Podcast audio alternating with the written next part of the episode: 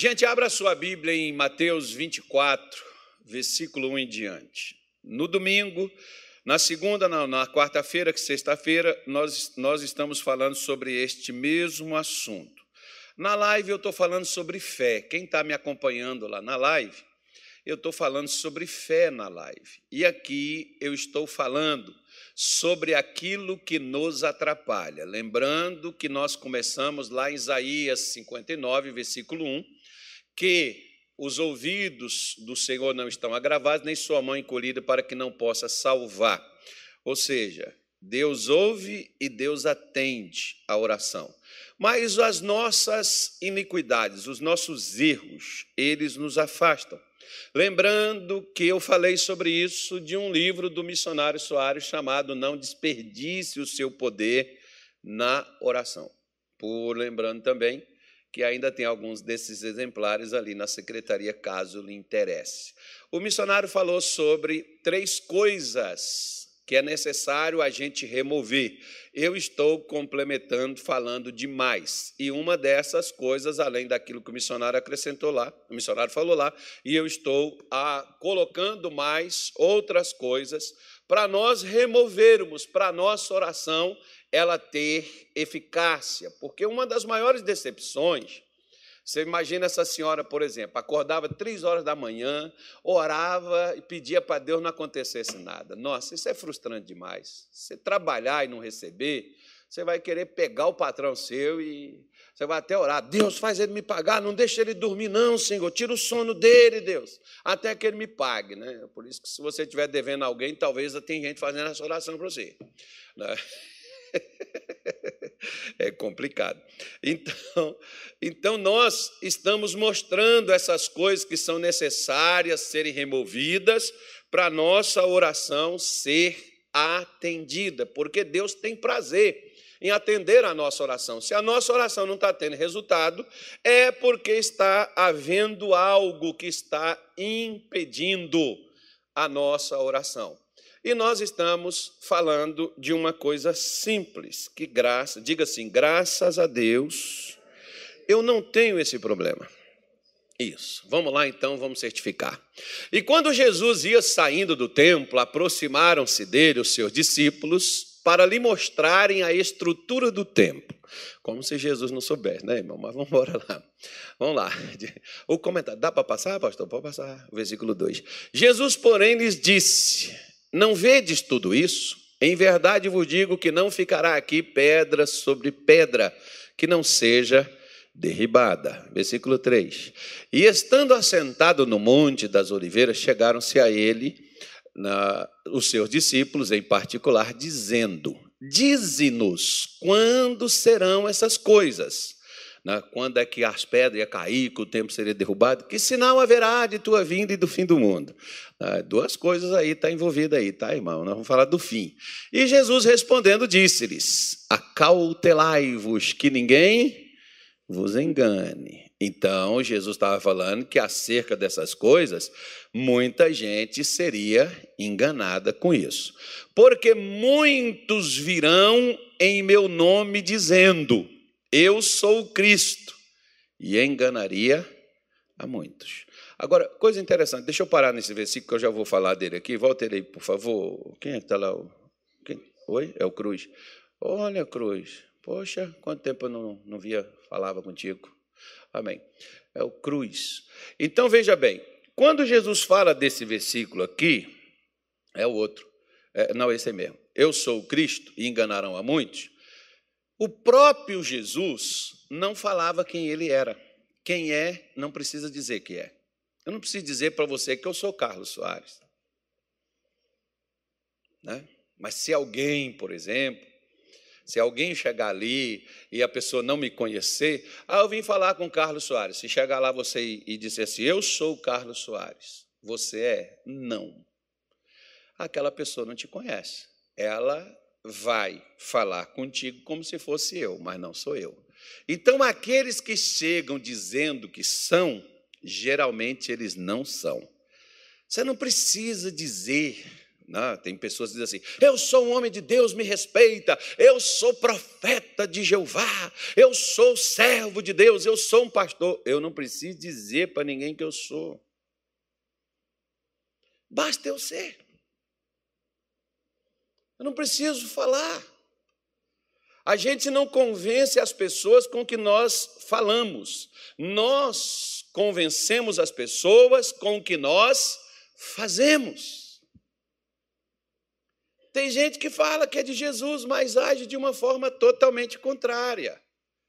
Né? E por isso que as pessoas, quando surgem essas coisas nesse sentido, de pessoas afirmando ser algo, geralmente essas pessoas não são. É quase mais ou menos como aquelas pessoas dizem assim: estou orando por você. Às vezes a pessoa nem lembra de você, irmão nem orou. Quem ora não precisa dizer que está fazendo isso, a não ser quando você faz um propósito, você comunica isso e você fala abertamente para todo mundo. Mas aquelas pessoas que muitas vezes, ah, estou orando por você, muitas vezes a pessoa nem lembrou de você. Mas vamos lá, vamos passar ao versículo seguinte, versículo 6, diz assim: E ouvireis de guerras e de rumores de guerra, olhai, não vos assusteis, não se preocupe quando você vê guerra, tiro, bomba. É, pastor, se o, o cara lá, a guerra nuclear, a terceira guerra mundial. Irmão, se tiver, terá e que seja. A Bíblia diz que você não deve ficar assustado com isso. Né? Porque é mister que tudo isso aconteça, mas ainda não é o fim. Vamos embora lá. Portanto, se levantará nação contra nação, reino contra reino, e haverá fomes e pestes e terremotos em vários lugares. Lembrando aqui, ó. Deixa aí, Cruz, por favor, no anterior. Isso. Lembrando aqui, ó, quando se fala de nação contra nação, está falando de uma pessoa contra outra. Quando Caim se levantou contra Abel, ele matou uma nação inteira, porque os descendentes de Abel seria a nação que foi destruída. Né? Aquela coisa de levantar mulher contra marido, irmão contra irmão, pai contra filho. É, é, isso aqui não é, não é comum, quase não acontece, mas sogra contra nora, contra o genro, isso não existe. Graças a Deus, principalmente na nossa igreja, essas coisas não tem. Mas Jesus disse que levantaria. Ou seja, Jesus está afirmando que pessoas se posicionariam uma contra as outras. Você pode ver que as pessoas se posicionam reino contra reino, olha. As pessoas se posicionam umas contra as outras dentro da família, dentro da igreja, politicamente. Se alguém fizer alguma coisa, as pessoas não gostam. Se alguém tocar em assunto político, quem é contra não aceita. E eles brigam entre si. Porque Jesus disse que isso iria acontecer. Tá? Você vê os crentes brigando.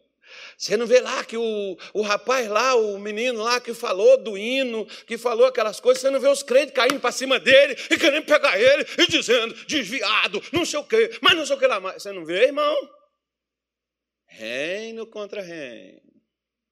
Crente contra crente, gente querendo pegar gente, querendo ser melhor do que gente, essas coisas assim.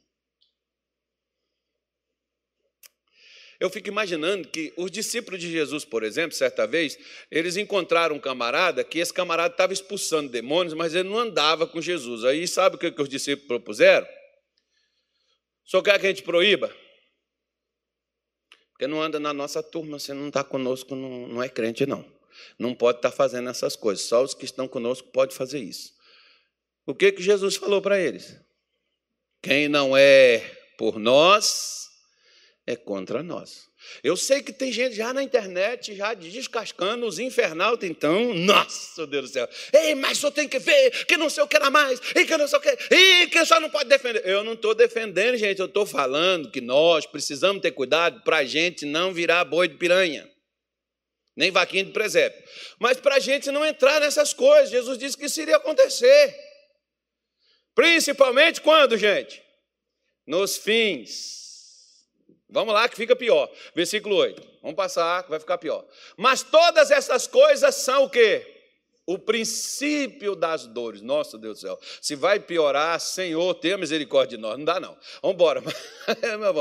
então, vosão de entregar para ser desatormentados, e matar-vosão, e sereis odiados de todas as gentes por causa do meu nome, por causa da fé, por causa da crença. Ainda nós não chegamos a esse patamar, mas a gente caminha para isso. Pode ser que isso aí comece a acontecer, exclusivamente da fé. Isso vai voltar a existir. Quando essas coisas começarem a acontecer, de verdadeiros homens de Deus, não é de canalha, não, picareta, sem vergonha, malandro, vagabundo, que sobe no altar, que usa as coisas de Deus para poder fazer algo, não é isso, não. Aí falam, ah, perseguição, não sei o que, não. Estou falando de pessoas corretas, de pessoas certas. Você começar a ver elas serem presas, atormentadas, mortas, vai acontecer. Jesus disse que iria acontecer querendo a gente ou não, e gostando da gente ou não, isso vai acontecer. E quando acontecer, põe suas barbas de molho, abre bem seus olhos e põe seu joelho no chão e começa a orar. Agora deixa eu te falar uma coisa. Isso não acontece aqui no Brasil, mas em outros lugares do mundo já está acontecendo, filho. Porque lá ou você é deles ou você é contra eles. Então já está acontecendo. Então é melhor você ficar esperto, porque pode começar a acontecer para cá. Mas vamos lá que vai ficar pior ainda. Vamos chegar aí. Nesse, te... Nesse tempo, muitos serão o quê? Escandalizados. Lembra da palavrinha de Lucas 17? Escândalos. É impossível que não venha escândalos. O que é escândalo? O que é escândalo? Laço, armadilha Jesus disse: Olha, muitos vão cair nas armadilhas, muitos vão cair em laços. Preste atenção, significa que a pessoa estava livre, ela vai voltar, ela vai passar a ser presa. Presa pelo quê? Não, não é questão de adultério, de prostituição, não é questão de mentira, não é questão da pessoa estar presa à desonestidade. A pessoa vai ser uma pessoa correta, mas ela vai estar presa. Presa no quê, pastor? Presa a vários sentimentos, dentre um deles é o ódio. Porque você já pensou, por exemplo, você só por causa da sua fé, você é perseguido, você é atormentado e você sofre só porque você acredita e expressa a sua fé. Você imagina a mãe que vê um filho ser, ser preso, ser espancado, ser perseguido por ser um cristão, não é por ser ladrão, não. Um filho que um dia que foi ladrão não foi pego, não foi espancado e não foi perseguido. Agora essa mãe vê esse filho que é correto, que consertou a vida, endireitou a vida, que vive na prática da fé. Como é que vai ficar o coração dessa mãe? Ela não vai só gritar ou chamar por justiça. Ela pode ficar indignada, revoltada, magoada, chateada. Por quê? Porque o filho não é malandro, não é vagabundo, mas está sendo tratado como tal. A esposa que vê o marido. Não, tem igreja que não vai importar, mas quando o pastor for pego e preso, vai dizer, deve estar em pecado, fez alguma coisa errada e por isso está apanhando. Jesus falou que tem gente que vai ser odiado, maltratado e atormentado por causa da fé, não é por causa de pecado, não. Porque os crentes aí, a crentaiada pensa que as coisas dão errado só por causa de pecado. Né? Eles pensam que é só por causa de erro, de uma vida errada, que a pessoa vai ter uma consequência e vai ter um sofrimento na vida dela, e não é. Então, por isso que nós temos que ter o devido cuidado para a gente não cair nessas armadilhas, porque elas vão acontecer. Você imagine, por exemplo, a gente fica, eu fico olhando para uma cena e fico olhando para Maria e Jesus dizendo assim para João: João, Eis aí a tua mãe. Maria era mãe de João? Não. Jesus está dizendo assim, João, seja para ela o filho que eu fui, porque eu estou. Maria está vendo Jesus morrendo, qual foi o crime dele? O que, que, que, que Jesus fez para estar tá ali pendurado na cruz, gente? Qual foi o crime que ele praticou? E o verdadeiro ladrão estava o quê? Estava solto. E ela, com o filho dela, que um dia ela carregou no colo, amamentou, ela agora está vendo ele ali pregado na cruz. Como é que ficaria o coração daquela mulher se aquela mulher não fosse de Deus? Você seria capaz de ver alguém seu padecer injustamente e você não ficar magoado? Você tem que alcançar um nível de um coração assim. Senão você está perdido. Por quê? Porque você vai ficar preso pela mágoa. Você sabe que às vezes tem gente que faz muito menos conosco, nós já ficamos. Vamos, não se misture com essa gente, olha. Eu estou fora. Esse povo aqui, esses crentes, é tudo é louco, é tudo é doido. Pois é. Você já pensou? Tem crente que às vezes não tem esses atritos com os outros. A pessoa já se aborrece, magoa e não perdoa. Porque atrito, irmão, a gente vai ter. É impossível, Jesus disse que é impossível que não tenha. Você pode ser um filho muito querido, a sua mãe pode ser legal, você pode ser uma pessoa toda especial para sua mãe, mas uma hora a coisa pega, umas palavras saem ali, umas palavras que pode te atingir, que para sua mãe pode ser normal, que talvez você fale, que acha que você que não é normal, mas a sua mãe vai ferir, vai machucar ela. Isso vai acontecer, nós não estamos dizendo que isso ocorra. Por isso Jesus disse: naquele tempo, nós estamos vivendo esse tempo aí, irmão. Você já viu que os crentes, a gente tem que procurar a palavra para falar com os crentes, senão eles ficam chateados. Você já viu que para você ser aceito, você tem até que mentir, né? Porque senão, se você falar a verdade, a pessoa não vai aceitar você com ela. Porque se você disser, Nunca mais eu chamo para vir na minha casa. Então, a pessoa, para poder ser aceita e estar no convívio, ela tem que aceitar aquelas coisas ali. Aplaudir o que é feio, criticar o que é bonito, como mais ou menos a gente vive hoje, que hoje é o poste que está fazendo xixi no cachorro. Né? Isso acontece. E quando a gente vê isso,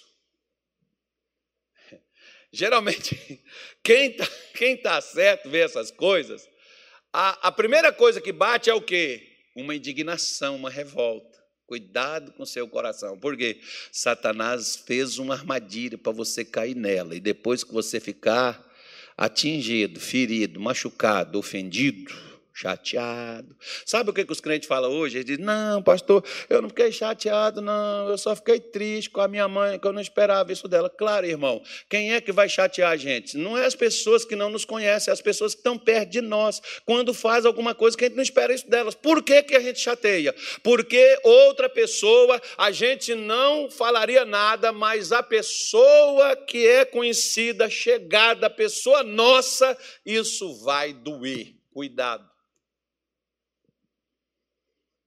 O seu laço está armado e você pode ficar preso. Você não adultera, não prostitui, você não rouba, não mata, você não é desonesto, você é a pessoa correta, mas você está preso a um sentimento chamado mágoa. Você está ofendido por um comportamento que alguém teve contigo, até de uma injustiça que você passou, de uma crítica que você recebeu, de uma perseguição sem você ter feito nada. Não tem gente que fala mal de você sem você nunca nem ter falado com aquela pessoa. Não tem gente que critica você sem saber o que se você fez ou não. As pessoas às vezes lêem um jornal, xingam o outro. As pessoas às vezes vê alguma coisa tanto chamado fake news que tem por aí. E as pessoas pegam aquelas coisas e falam aquilo como verdade, e elas dizem: Eu detesto esse cidadão, eu odeio esse fulano. Cuidado, Crentes, cuidado. Por quê? A armadilha está pronta e se o passarinho soubesse, ou o animalzinho soubesse que ele ficaria preso, ele jamais entraria lá. Tem gente que está entrando e está ficando preso e não sai. Por quê? Porque o laço foi pego para segurar. E muitas vezes está segurando. E depois que a pessoa se chateia, depois que a pessoa se magoa, depois que a pessoa fica revoltada, o que, que ela vai fazer? Qual é o segundo passo aí que Jesus está dizendo? Trair-se-ão uns aos outros, e uns aos outros se aborrecerão. Interessante. Jesus está falando: vai ter atrito, vai ter pega, vai ter. vai ter os laços. Cuidado para você não ficar preso. Porque depois de preso você vai trair. Por que, que a mulher trai o marido, o marido trai a mulher? Por que, que os filhos fazem coisas com os pais? É porque eles ficam chateados com a gente. Todo filho rebelde, ele está chateado com os pais. Ele está pedindo socorro, mas ele está fazendo aquilo para pedir ajuda. Porque ele não quer chegar e admitir assim, ei, eu estou com um problema e vocês não se importam. Ele vai e faz aquelas coisas lá, e você diz assim: gente do céu, eu estou passando a vergonha com esse menino, eu estou passando a vergonha com essa moça, eu não ensinei essa infeliz essas coisas, e você fica chateado com a sua filha, e você começa a xingar, e você começa a falar coisa. Aí depois você vai para a igreja: Senhor, salva minha filha. E Deus diz: como? Você bate depois assopra? Você tem que só assoprar, para de bater. Da mesma boca não pode sair bênção e maldição, mas está saindo. Porque o, o próximo passo de uma pessoa ofendida é trair. Por que tem mulher e marido? Eu já escutei muito isso em conversa de gabinete. A pessoa dizia assim: eu, eu pastor, eu, eu, quando eu casei, eu sempre pergunto: você casou por quê? Porque eu amava. E por que, que você traiu? Ah, porque minha mulher, ela falou tanta coisa. Ela, ou seja, a pessoa recebeu tanta ofensa e não soube lidar com aquilo, que ela foi lá e fez algo. E faz. Na igreja, a pessoa está dentro da igreja e está trabalhando dentro da igreja contra o pastor. No trabalho, ela está no trabalho ganhando dinheiro do patrão e trabalhando contra ele para ferrar ele. Gente, isso é esquisito, não é? Mas acontece. Pior que acontece. E eu fico olhando assim, de onde que essa pessoa vai tirar dinheiro se ela não conseguir emprego em outro canto? Ela está prejudicando a empresa da qual ela vive, ela come e sustenta a família. Será que a pessoa não pensa? Não, não pensa, sabe por quê? Porque quem está magoado só pensa em ir afora. Só pensa na vingança. Não pensa na consequência. Por que, que Deus disse assim? Minha vingança eu retribuirei, diz o Senhor. Eu já tive, por exemplo, pessoas dentro do ministério que me traíram. Sabe por que elas me traíram? Porque elas ficaram chateadas comigo. Eu estou dentro desse ministério tem 30 anos, eu já tive coisas para que eu pudesse trair. Abrir uma igreja do lado aqui, qualquer para baixo ou para qualquer lugar. Eu já tive. Você sabe por que, que eu não fiz? Porque eu perdoei.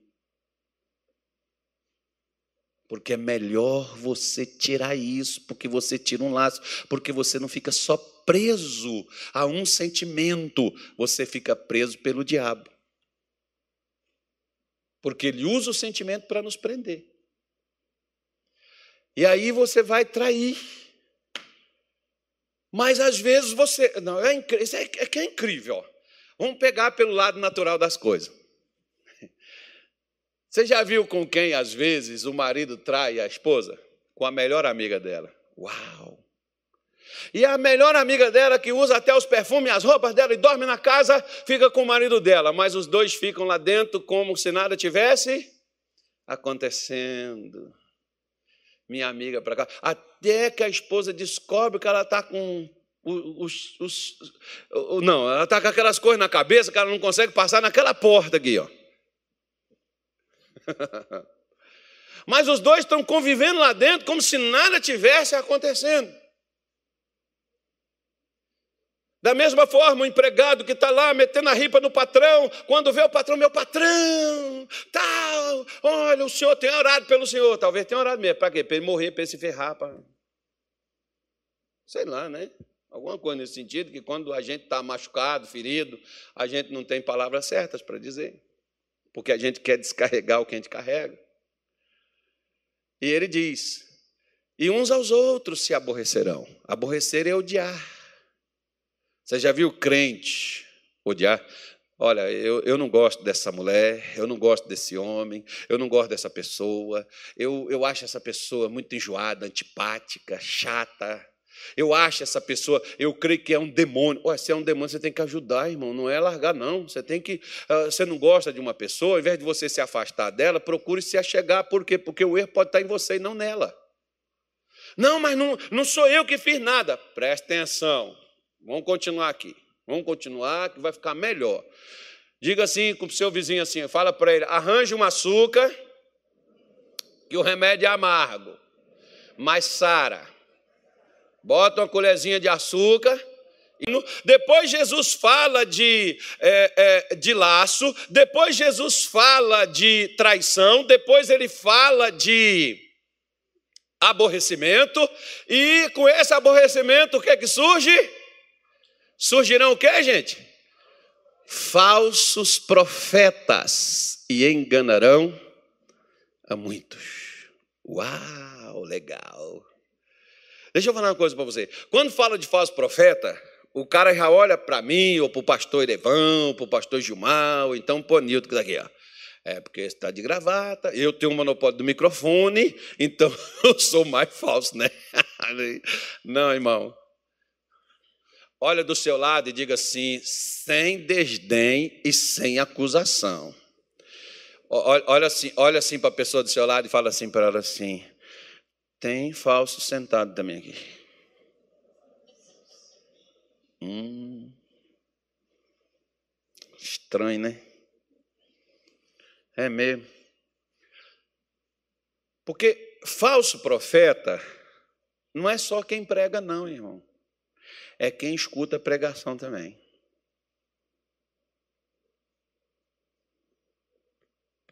Por quê? Porque depois a pessoa vai falar sobre o que ela ouviu. Só que, olha que coisa interessante. Abra a sua Bíblia em 1 Samuel, capítulo 18. Abra aí. 1 Samuel 18.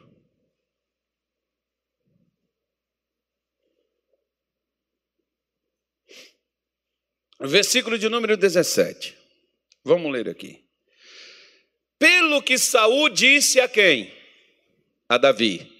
Eis aqui que Merabe, minha filha mais velha, te darei por mulher.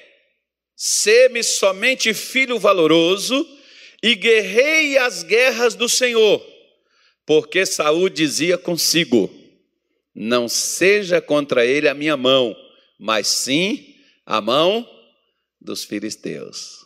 Presta atenção aqui agora, ó. Agora que vai começar a ficar bom o negócio aqui. Veja bem.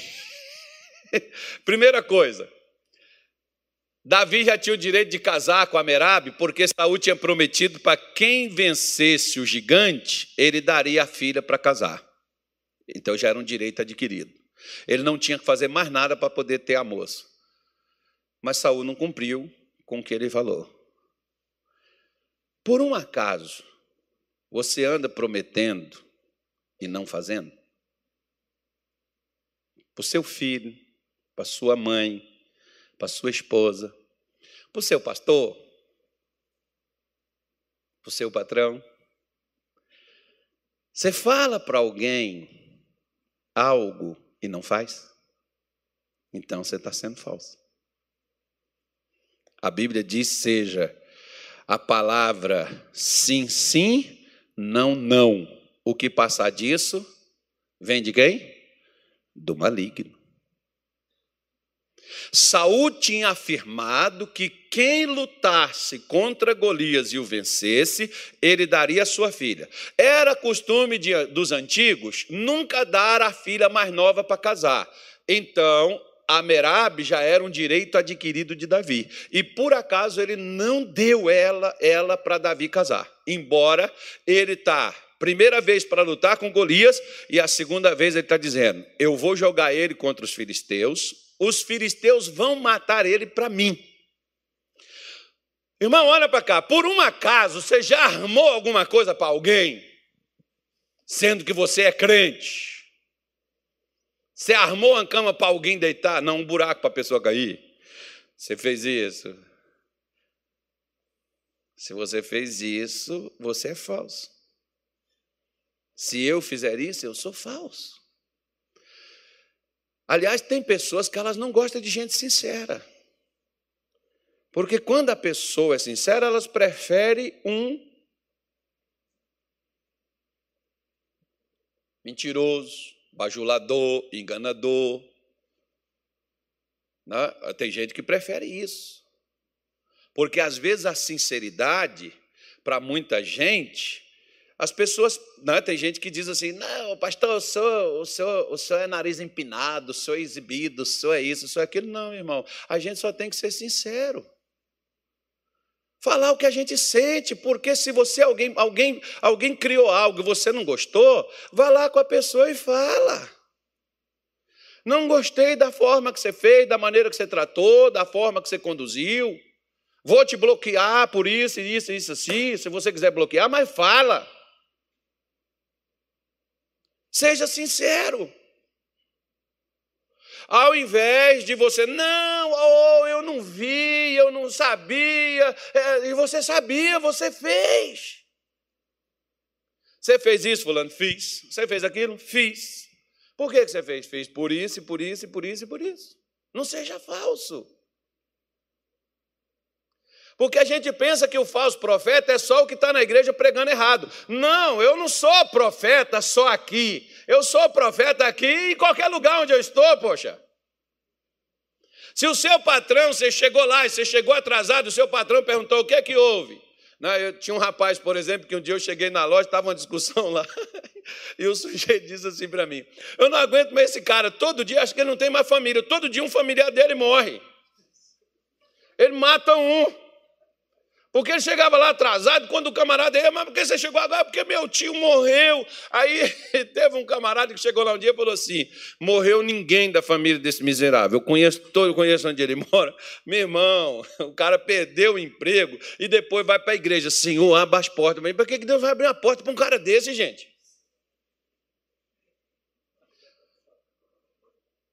Não, e o pior é que eles fazem essas coisas todas e depois ainda vão na justiça contra o patrão. E muitos desses infelizes ainda arranjam um falso testemunho para ganhar a causa ainda, que é o pior. E eles estão encarcando o pé na jaca, entrando na porta do inferno e segurando na mão de Satanás cada vez mais. Mas quando a gente prega essas coisas, eles ficam mordidos com a gente. Por quê? Porque todo mundo faz e hoje o mundo é dos espertos, só se dá bem quem é sábio. Isso não é sabedoria, irmão, isso é burrice. Isso é tolice. Isso é ficar preso nas mãos do diabo, porque Saul, quando ele começou seus devaneios, Deus mandou Samuel pegar o azeite e ir até a casa de Davi para ungí-lo como rei de Israel. Você acredita que Saul, Samuel foi escondido de Saul porque ele tinha medo da atitude de Saul. E Saul era ungido de Deus. Era consagrado. Já viu aquele pastor consagrado fazendo besteira? Pois é. Então Saul era um rei consagrado a Deus, ungido pelo próprio Samuel que passou a ter medo dele. Aí Samuel vai lá, unge Davi, aí Saul começa a ficar atormentado, ele soube que tinha um camarada lá que tocava bem e tal, mandou chamar esse camarada era quem? Davi. Depois veio o episódio do Golias, ele vence o Golias, e Davi diz: graças a Deus, a unção está funcionando. Por quê? Porque Deus já me trouxe para o palácio. Agora, Deus tinha que submeter Davi aos testes, né? Porque eu quero ver na hora que ele for traído, na hora que como é que ele vai agir, como é que ele vai se comportar, o que, que ele vai fazer quando pisar no calo dele. Eu quero ver o que, que ele vai fazer quando não der certo o que ele está querendo. Quero saber como é que ele vai proceder, porque a gente, por exemplo, quando a gente está na igreja e está tudo certinho, a gente fica numa felicidade, né, irmão? Mas quando dá errado, né, irmão? Vou para outro ministério, vou orar a Deus, vou dar um tempo não vou, não, não vou me meter, não, não vou entrar nesse meio, estou fora. Eu não, vou, eu, não vou, eu não vou participar dessas coisas. Eu não vou me misturar com esse povo. Deus vai derrubar todo mundo. Você não vê crente aí falando, Deus vai matar, Deus vai fazer isso aqui. Nossa, Deus que Deus doido é esse Deus, que muitos crentes estão tá aí. Ele não tem misericórdia, não, ele não perdoa, né? ele, ele não compreende, ele não entende, ele é maligno, ele é mau, ele, ele, ele pega, ele tosse seu pescoço, vai, besta, dá mole você ver. Né? Então, quando Saul chega, Davi chega na casa de Saul, toca para ele, o demônio sai dele, aí Davi sai para. livrou ele lá, lutou com Golias, aí Davi sai para poder lutar contra os camaradas. Quando Davi voltou, irmão, a mulher começou a cantar. Tem alguma mulher que canta aí, não? Tem? A mulher começou a cantar. Davi matou, Saul matou milhares, porém Davi, dez milhares. Ou na hora que Saul, Davi, não, na hora que a mulher cantava, Saul matou milhares. Saul deve, ou oh. Foi o pastor Gilmar, foi só dez. Aí, aí o cara fica com raiva também quando é menos. Aí, aí a camarada pega, né? Chega lá, você não vê, por exemplo, quer ver? Não fala. Mas se o pastor elogiar um e não elogiar o outro, o cara não fica, é, eu não sou reconhecido aqui nessa igreja, que eu dou meu sangue, eu me dedico aqui. Não fala? Você, já escutou? É, pastor Gilmar, você já escutou nesse corredor, é, o WhatsApp da vida, os caras reclamam. Você viu o que, que o pastor falou lá? É, irmão, tenha cuidado. Tenha cuidado. Por quê? porque Saul ficou indignado. Olha, você presta bem, irmão. Se eu tenho um cara que sai e resolve os problemas para mim, não era para mim ficar satisfeito que esse cara está eh, eh, né, me ajudando a resolver minhas broncas? Eu fico chateado. eu falo para Deus, Senhor, me manda um cara igual Davi para cá. Que aí eu posso ficar tranquilo, né, irmão? Davi resolve. O cara não, o cara ficou chateado. Não, porque só deram mil para mim, deram dez mil para ele. Não pode, eu sou o rei, eu sou o cara. E aí ele começa a querer matar o Davi.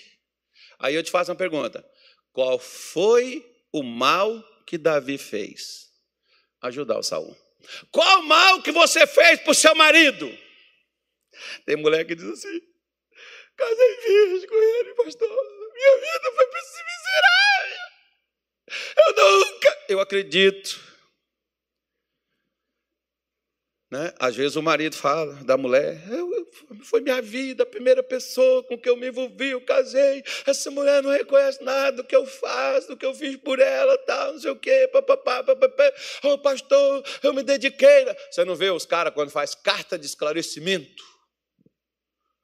Eu me dediquei nessa igreja não sei quantos anos. Eu dei o meu sangue, eu trabalhei, eu abri, eu fiz e Deus não fez nada, mas esse cara fez tudo. É bonito, né, irmão? Esclarecimento, bem, muito bem feito. Aí isso a gente só faz uma pergunta. O que, que adiantou tu fazer tudo isso se amanhã tu ia alegar o que tu fez? Não adiantou nada. Você perdeu tudo. Né? Porque Davi poderia chegar ali e falar assim: Senhor, o que é que eu fiz?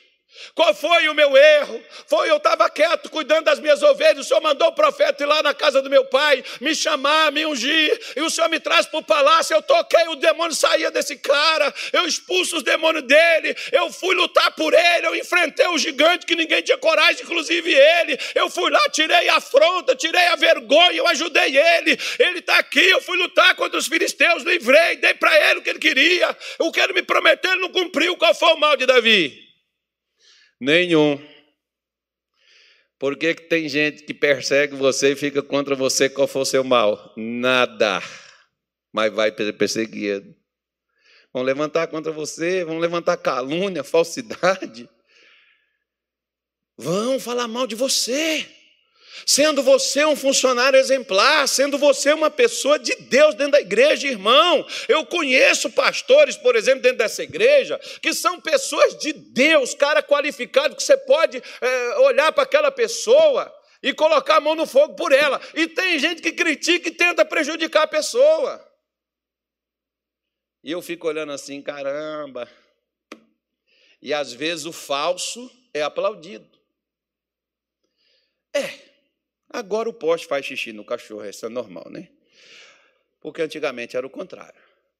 Davi poderia ter gritado e deveria ter urrado e deveria ter falado: Senhor, o que que eu fiz para estar tá passando por isso? Por que, que o Senhor está deixando acontecer isso comigo? Por que, que o Senhor está deixando essas coisas surgirem na minha vida? Por que, que o Senhor está deixando que eu sofra por tudo isso? Por uma coisa simples. Quando você espreme a laranja, é que você tira o melhor dela. Porque o que, você quer dela? O bagaço ou o suco, o caldo dela. Acho que você quer o quê? Você quer o bagaço? Ou você quer o caldo? Pois é. Ele várias vezes, o próprio Saul, já que os filisteus não matou, Saul pegou a lã. Saul não conseguiu matá-lo. Ele fugiu.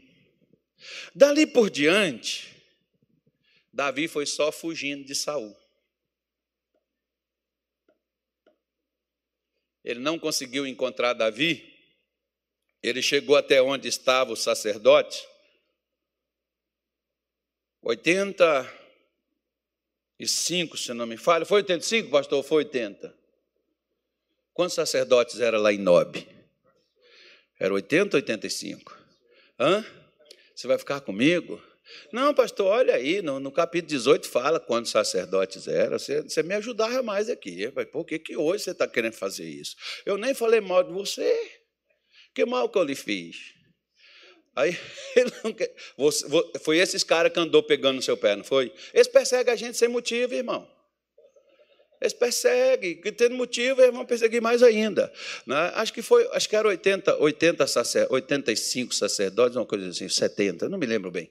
Mas esses camaradas, quando eles lá chegaram, o Saul mandou matar os sacerdotes, todos eles. Saul mandou matar. Então Saul era o quê? Mandou matar homens de Deus. Você conhece algum pastor que depois de ser pastor matou 80 pessoas, 70, vamos colocar 50? Você conhece? Matou assim com crueldade, com espada, mandou atirar, matar, arrancar o pescoço. Você conhece? Então nós não temos pastor assim, né, irmão? Nesse nível de maldade, não, né? Tem uns pastores que falam mal da gente, né? Pega no pé da gente. Tem, não tem? Aí concordou que tem. Tem. Aí, esse camarada persegue Davi para alcançá-lo. Davi, um pouquinho lá na frente, né? Davi teve numa caverna onde Saul estava, e Davi entrou nessa caverna, e Saul estava né, despreparado, Saul estava numa condição que não era muito favorável para ele, não. Mas Davi entrou lá e cortou um pedaço do manto da, de Saul. Mas na realidade, Davi não queria cortar só o manto, não. Davi queria um pouquinho mais. Mas chegou lá, ele não teve coragem. Porque quando você é de Deus, irmão, a maldade não vai conseguir te vencer. Quando você é de Deus, a maldade não vai fazer parte da sua vida. Você pode, por exemplo, eu já tive pessoas que elas mesmas chegaram para mim e disseram assim: Pastor, a minha vida está na mão de Deus e na sua. Aquela pessoa, por exemplo, no mínimo, para a cadeia. Mas eu sempre falo uma coisa: você não precisa fazer nada com ninguém porque a pessoa ela se destrói por si mesma. Ela cai sozinha, você não precisa nem empurrar. Ela vai cair. Davi, ao invés de cravar a espada em Saul e matá-lo, Davi só cortou uma parte do manto dele. E depois Davi caiu em pranto e caiu em choro. Sabe por quê? Porque Davi era sincero, ele não entrou lá para cortar o manto, ele entrou lá para cravar a espada em Saul. E dele ter cortado o manto, ele já ficou decepcionado consigo mesmo, por ele ter desejado matar o camarada.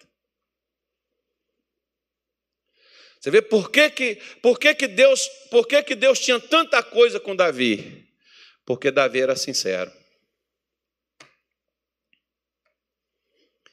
Ele não fingia. Quando o profeta Samuel chegou com Saul e perguntou para ele: Que barulho de ovelha é esse que eu ouço? Deus não tinha dado a ordem para matar ovelha, gente, mulher, criança e tudo dos amalequitas? Tinha. Saul fez? Não. Mas qual foi a desculpa que ele deu? Os homens separaram o melhor do rebanho para fazer um sacrifício para o Senhor. Mas quem que Deus deu a ordem? Foi para os homens ou foi para Saul?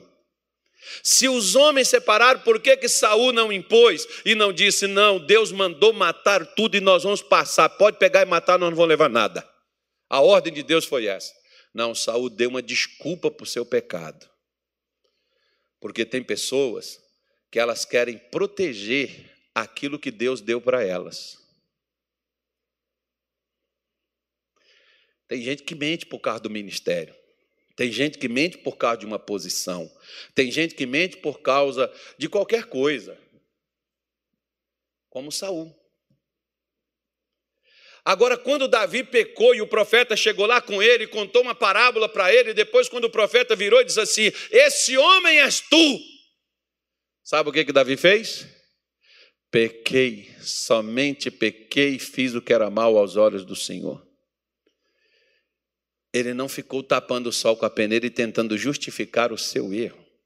Como aqui, quando ele corta a orla do vestido de Saul, ele disse: Eu podia ter matado ele, se eu tivesse matado ele, como que eu ficaria? Eu, eu não tive a cara de pau de ferir uma pessoa de Deus. Ah, mas o Saul não tinha nada de Deus, pastor, era um assassino, o cara era mau. O cara era, mas ele não.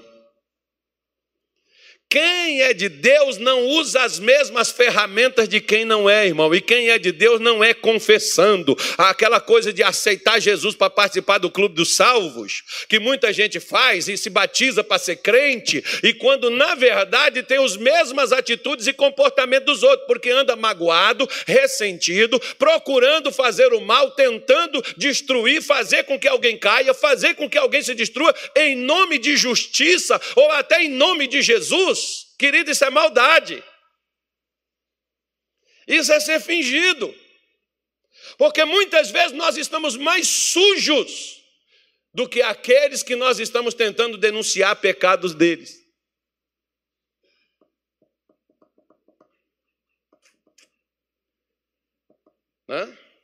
Como era Saul. Tentando matar Davi a todo custo, tentando acabar com Davi de todas as maneiras. Mas ele não consegue. Sabe por quê? Porque Davi não era igual a Saul. Se Davi fosse igual a Saul, Deus deixaria Saul colocar as suas mãos em Davi. Se nós não somos iguais aos outros que querem o nosso mal, Deus nos poupará e nos guardará e não nos entregará a menos que ele queira. Que chegue a hora. Quando chegar a hora ali, ó, de Deus entregar, conforme diz Mateus 24, que nós estamos lendo aqui, é, o, o mundo vai, o, o, Satanás vai dominar e vai controlar. Mas enquanto não chegar aquela hora, ele não põe a mão em nós. Ele só colocará a mão em nós se tiver laço. Se você está preso e se eu estou preso. Se nós não estamos presos, nós vamos caminhar no meio da escuridão mesmo sem luz nenhuma, porque a luz do mundo estará brilhando sobre nós. Não, cuidado se chegar essa época e nós estivermos presos. Satanás vai colocar as mãos em nós. Ele não conseguiu colocar as mãos em Davi, porque Davi não procedia e não agia como Saul é, andava. Né? Por isso, deixa eu pegar aqui é, segunda, 1 Samuel 23, versículo de número 14. Eu já estou terminando, digam graças a Deus. Isso é só para dar uma força, irmão. Diz assim, versículo 14: E Davi permaneceu aonde? No deserto, nos lugares fortes, e ficou em um monte no deserto de Zife, E Saul buscava quantos dias? Todos os dias. Agora, olha que coisa bonita. Porém, Deus não o entregou na sua mão. Que palavra bonita, meu irmão. Por que, que Deus não entregou? O que, que Davi tinha feito para ele estar na mão de Saul? Nada. Agora, seja da mesma forma e faça do mesmo jeito que o outro está fazendo contigo. Deus não vai, nós não vamos nem estar na mão de Deus. Nós nos tornamos iguais. Você já viu aquelas pessoas que falam mal de alguém para você? É a mesma que fala mal de você para outro. Tenha cuidado. Guarda seu coração quando alguém chegar. Cuidado. Você não sabe da vida que a pessoa tem com Deus. Cuidado. E mesmo se você soubesse. Em algum momento, como por exemplo Saul, foi escolhido por Deus e colocado por Deus. Aí você pode falar, mas pastor, como é que esse cara era tão mal? Por uma coisa. Deixa eu te explicar uma coisa. Você conhece um pastor bom? Conhece? Olha para mim. Aí todo mundo olhou para mim, né? Mas não é porque é bom, não.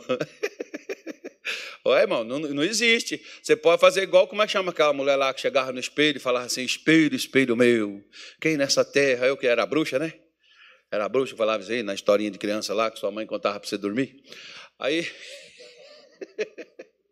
Né, então, não tem ninguém mais bonito que eu. Então, irmão, não tem ninguém melhor do que eu, não. Vocês contentam com eu, porque é melhor do que eu, é outro que vinha para o meu lugar. Aí o que, que acontece? Para que, que serve uma pessoa boa? Para que, que ela serve? Vamos pegar aqui, pastor, pastor Gilmar. Para que, que serve um cara mau? Para prejudicar? Para que, que serve um líder ruim? Não olha para mim, não. Ele quer ir afora, botar o dedo na minha cabeça, aproveitar que está na frente de todo mundo. Para que, que serve um líder ruim? Para mostrar os bons. É, boa, boa colocação. Para que serve o bom? Para suportar. Para que serve o bom? Para que serve o bom? Você sabe para que serve um líder bom, irmão? Um pastor bom? Para alimentar você para te fortalecer, para te encorajar, para te alimentar, para te nutrir, para te dar força. É para isso que serve um bom pastor. Para que serve o mal? O mal é para refinar você. O mal é para polir você, para tornar você de Deus mais que você já é. Porque só faz sentido Deus levar Davi para o palácio de Saul para tornar Davi um cara melhor do que o que ele já era. Não tem outra explicação. Às vezes Deus põe uma pessoa que se olha assim e diz: Meu Deus do céu, esse. Ah, não, teve uma vez um irmão que falou comigo: Pastor, esse cara não é de Deus, não, só pode ter sido do diabo. Eu falei: Não, irmão, foi Deus mesmo. Quebra quê? Porque pedra só quebra com marreta, irmão. Ah, ninguém gosta dessas coisas, né? Ferro é que afia ferro. E é um ferro mais duro que o outro.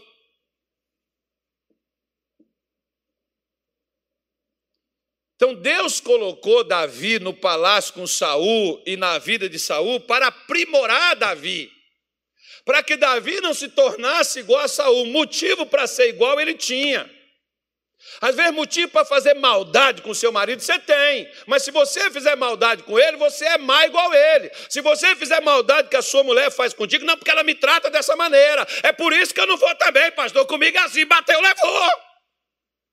Eu não vou ficar calado sofrendo. Sofra. Porque, porque Pedro diz assim: para isto foste chamados para sofrer como Cristo sofreu. Como é que Cristo sofreu, irmão? Jesus sofreu, porque Ele era o Criador, o dono de tudo. Do jeito que você quer, e você se submeter a alguém inferior a você? Por quê? Porque você não pode mudar. Você não é de acordo com a música que você dança, você só tem um ritmo só que você dança, é o ritmo. Esse é o ritmo que você dança. Porque se você se tornar igual aos outros, você fracassou, você perdeu.